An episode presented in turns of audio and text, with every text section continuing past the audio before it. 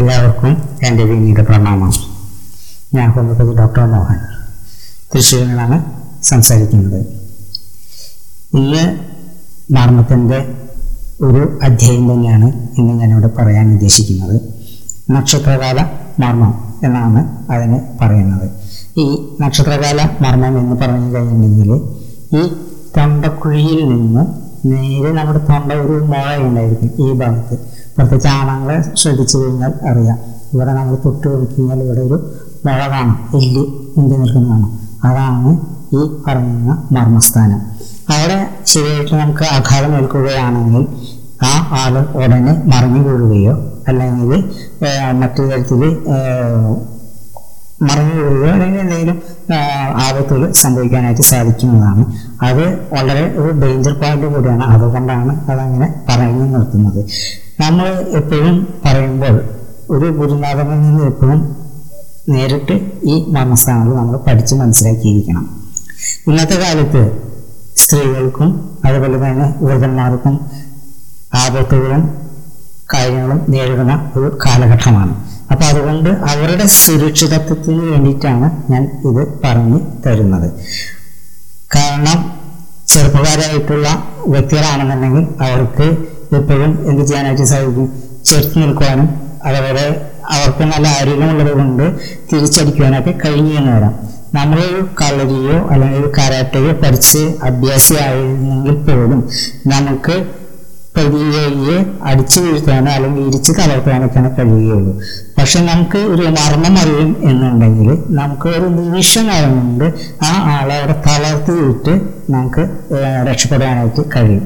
അതാണ് കളരിയിലുള്ള മർമ്മത്തിന്റെ ഒരു പ്രയോജനം. കളരിയിൽ തന്നെ ചതികളുണ്ട് അപ്പോൾ നമ്മൾ അത് മനസ്സിലാക്കിയിട്ട് വേണം ആ മുറകളൊക്കെ പ്രയോഗിക്കാനായിട്ട്.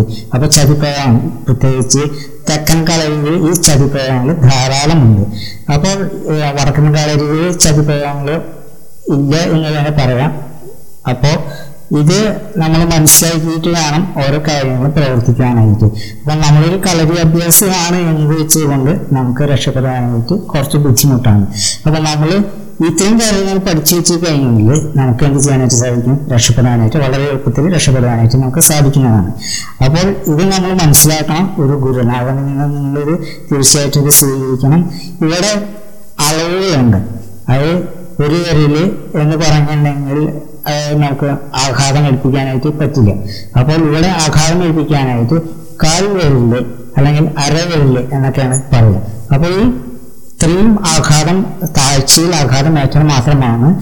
ആ സ്ഥാനങ്ങളിലെല്ലാം നമുക്ക് ആ ആളെ കീഴ്പ്പെടുത്താനായിട്ട് സാധിക്കുള്ളൂ. വെറുതെ അങ്ങനെ കുത്തുകയോ അല്ലെങ്കിൽ വെറുതെ തോണ്ടുകയോ ചെയ്ത് കഴിഞ്ഞാൽ ആ- അവിടെ നിന്ന് നമുക്ക് രക്ഷപ്പെടാനായിട്ട് കഴിയില്ല. അത് അതിശക്തികളെ പകരാൻ പാടില്ല. അപ്പൊ അതിന്റെ ഒരു കണക്കുണ്ട്. അപ്പൊ അത് കഴിഞ്ഞാൽ നമുക്ക് ആൾ വീണ് കഴിഞ്ഞിട്ടുണ്ടെങ്കിൽ കാരണം വെച്ചാൽ ഇവിടെ വിട്ടുവിട്ടുകയോ വിട്ട് അല്ലെങ്കിൽ ആഘാതം നിൽക്കുകയോ ചെയ്ത് ആൾ മറഞ്ഞു വീഴും തീർച്ചയായിട്ടും മറഞ്ഞു വീഴും അപ്പോൾ നമ്മൾ ഉപദ്രവിക്കാൻ വരാനോ ഒരാൾ ഉപദ്രവിക്കാൻ വരികയാണെങ്കിൽ നമ്മൾ എപ്പോഴും ഇങ്ങനെ തടുക്കരുത്. നമ്മളെങ്കിൽ കൈ ഇങ്ങനെ വെട്ടിമാറ്റുകയോ അല്ലെങ്കിൽ ഇങ്ങനെ വെട്ടിമാറ്റുകയോ ചെയ്യുക. അതിനുശേഷം ആ വെട്ടിമാറ്റുന്നതിന്റെ ഉള്ളിൽ അത്രയും സ്പീഡിൽ തന്നെ നമ്മൾ ഈ മർമ്മത്തിൽ ആഘാതം ഏൽപ്പിക്കണം. ഉടനെ ആ വ്യക്തി അതായത് പ്രതിയോഗി മറങ്ങി വീഴും ആ മറങ്ങി വീഴുമ്പോൾ അസഹ്യമായിട്ടുള്ള വേദനയായിരിക്കും ഉണ്ടായിരിക്കുക. അപ്പോൾ ആ വേദനയ്ക്കുള്ളിൽ നമുക്ക് മാറിപ്പോവാനോ രക്ഷപ്പെടാനായിട്ട് സാധിക്കും. ഇതിന്റെ ഇളക്കമുറയും കൂടിയുണ്ട്. ഇളക്കമുറ നേരെ പിൻകുഴിയിൽ ഇതിന്റെ നേരെ എതിർവശത്തുള്ള പിൻകുഴിയിൽ പോയിട്ട് തടുകയോ അല്ലെങ്കിൽ വെട്ടുകയോ തട്ടുകയോ ചെയ്യേണ്ടത് വളരെ അത്യാവശ്യമാണ്. അപ്പോൾ അതുപോലെ കൊണ്ട് തന്നെ ചിലപ്പോൾ ഔഷധ ഔഷധപ്രയോഗങ്ങളും കൂടി വേണ്ടി വരും. അപ്പൊ എല്ലാ കാര്യങ്ങളും ഇവിടെ പ്രത്യേകിച്ച് പറയുന്നില്ല. അത് ഗുരുമുഖത്ത് നിന്ന് പഠിക്കേണ്ടതാകയാൽ അത് ഗുരുമുഖത്ത് നിന്ന് പഠിക്കണം. കാരണം ഇത് ഉപയോഗിച്ച് കഴിഞ്ഞാൽ ഒരിക്കലും നിങ്ങൾ ഒരാളെ അനാവശ്യമായിട്ട് ഇത് ദുരുപയോഗം ചെയ്യാൻ പാടില്ല. അതാണ് അത്രയും കാര്യങ്ങൾ മറച്ചു പിടിക്കുന്നത് കാരണം വെച്ചാൽ ഇത് വളരെ കാരണം വെച്ചാൽ സാധാരണ ശത്രുക്കൾ എന്ന് പറയുമ്പോൾ സാധാരണ നമുക്ക് വിരോധമുള്ള വ്യക്തികളായിരിക്കാം. നേരെ മറിച്ച് ഈ നല്ല ഈ ഭീകരന്മാരൊക്കെ അവർ തോക്കും വരിക. അപ്പൊ അവരുടെ അടുത്തേക്ക് നമുക്ക് ഈ മർമ്മം ഉപയോഗിക്കാനായിട്ട് അല്ലെങ്കിൽ കളർ ഉപയോഗിക്കാനായിട്ട് പറ്റില്ല? അപ്പോൾ അത് ലെവൽ വേറെയാണ്. സാധാരണ നമ്മൾ പ്രതികരിക്കില്ല അടി ഇടി വെട്ട് കുത്ത്. അപ്പൊ അങ്ങനെയുള്ള ശത്രുക്കളൊക്കെ നമുക്ക് അവരിൽ നിന്ന് രക്ഷപ്പെടാൻ വേണ്ടിയിട്ടുള്ള കാര്യങ്ങളാണ് പറയുന്നത്. അപ്പൊ തോക്കുമായിട്ട് വരുന്ന ഒരു വ്യക്തിയെ പോയിട്ട് നമുക്ക് മർമ്മം കൊണ്ടാണോ അല്ലെങ്കിൽ നോക്ക് മർമ്മം കൊണ്ട് നമുക്ക് അവരെ കീഴ്പ്പെടുത്താനായിട്ട് സാധിക്കാൻ ബുദ്ധിമുട്ടാണ്. മനസ്സിലായോ? അപ്പൊ അതുകൊണ്ടാണ് ഇത് അങ്ങനെ അത്ര ഇതായിട്ട് കൊടുക്കാത്തത് പറയാത്തതും പറയുന്നത് നേരിട്ട് വന്നു ചെയ്യണമെങ്കിൽ അതായത് എന്റെ അടുത്തല്ല. ഗുരുനാഥന്മാരുടെ നല്ല ഗുരുക്കന്മാർ ഇന്ന് ധാരാളമുണ്ട്. അറിയുന്നവരും ധാരാളമുണ്ട്. അവരുടെ അടുത്ത് പോയിട്ട് നിങ്ങൾ ഈ വിദ്യ അഭ്യസിക്കുകയാണെങ്കിൽ ഔഷധപ്രയോഗം അടക്കം എല്ലാ കാര്യങ്ങളും വളരെ വ്യക്തമായിട്ട്. അതുപോലെ തന്നെ ഓരോ മർമ്മസ്ഥാനങ്ങളും അതിന്റെ ഇളക്കമുറകൾ ഇളക്കമുറക എന്ന് ചെയ്യുകയാണെങ്കിൽ അതിന്റെ ഒരു തട്ട് കിട്ടിയാൽ അത് മറുപ്രയോഗം എന്നാണ്. കാരണം വെച്ച് കഴിഞ്ഞാൽ ജീവഹാനി വരാതാണ്ടിരിക്കാനോ അല്ലെങ്കിൽ ആ ആപത്തിൽ നിന്ന് രക്ഷിക്കാൻ വേണ്ടിയിട്ടുള്ളതായിട്ടുള്ള മർമ്മസ്ഥാനങ്ങൾ. അതിന്റെ പ്രതി ആ, പ്രതിയോഗ മർമാലങ്ങളിൽ കർമ്മം ചെയ്യുന്നതാണ് ഈ ഇളക്കുമുറ എന്ന് പറയുന്നത്. അപ്പോൾ അത് തീർച്ചയായിട്ടും അവർ അറിഞ്ഞിരിക്കണം. ഈ ഇളക്കുമുറ അറിയാത്തവർ ഇത് പ്രയോഗിച്ചു കഴിഞ്ഞാൽ ചിലപ്പോൾ എന്തെങ്കിലും ആപത്ത് സംഭവിച്ചു കഴിഞ്ഞെങ്കിൽ അത് വളരെ ഡേഞ്ചറാണ് ഞാൻ ഇവിടെ കുടുംബാർമ്മങ്ങൾ മാത്രമല്ല പറയുന്നത് പടുമർമ്മങ്ങൾ കൂടി ഇവിടെ ഞാൻ ഉൾപ്പെടുത്തി പറയുന്നുണ്ട്. അപ്പം മടു പടുമർമ്മങ്ങളൊക്കെ പറയുമ്പോൾ അവിടെ പ്രയോഗിക്കുന്ന സമയത്ത് അവിടെ നമുക്ക് ഡേഞ്ചറാണ് അപ്പോൾ ആ ഡേഞ്ചർ തന്നെ ചിലപ്പോൾ ആൾ മരണപ്പെട്ടു പോകാനായിട്ട് സാധ്യതയുണ്ട്. അപ്പോൾ ഈ മരണപ്പെട്ടു പോകാതിരിക്കാൻ വേണ്ടിയിട്ടാണ് ഇളക്കുമുറ തീർച്ചയായിട്ടും അഭ്യസിക്കുകയും അതേപോലെ തന്നെ ചില ഔഷധ പ്രയോഗങ്ങളൊക്കെ ഉണ്ട്.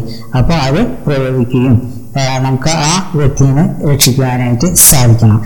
കാരണം നമുക്ക് ആരും ശത്രുക്കളില്ല എല്ലാവരും മിത്രങ്ങളാണ്. നമ്മൾ തൽക്കാലത്തെ സ്വരക്ഷയ്ക്ക് വേണ്ടിയിട്ട് മാത്രമാണ് ഇത് പ്രയോഗിക്കുന്നത് എന്ന് നിങ്ങൾ മനസ്സിലാക്കിയിട്ട് വേണം പ്രയോഗിക്കുവാനായിട്ട്.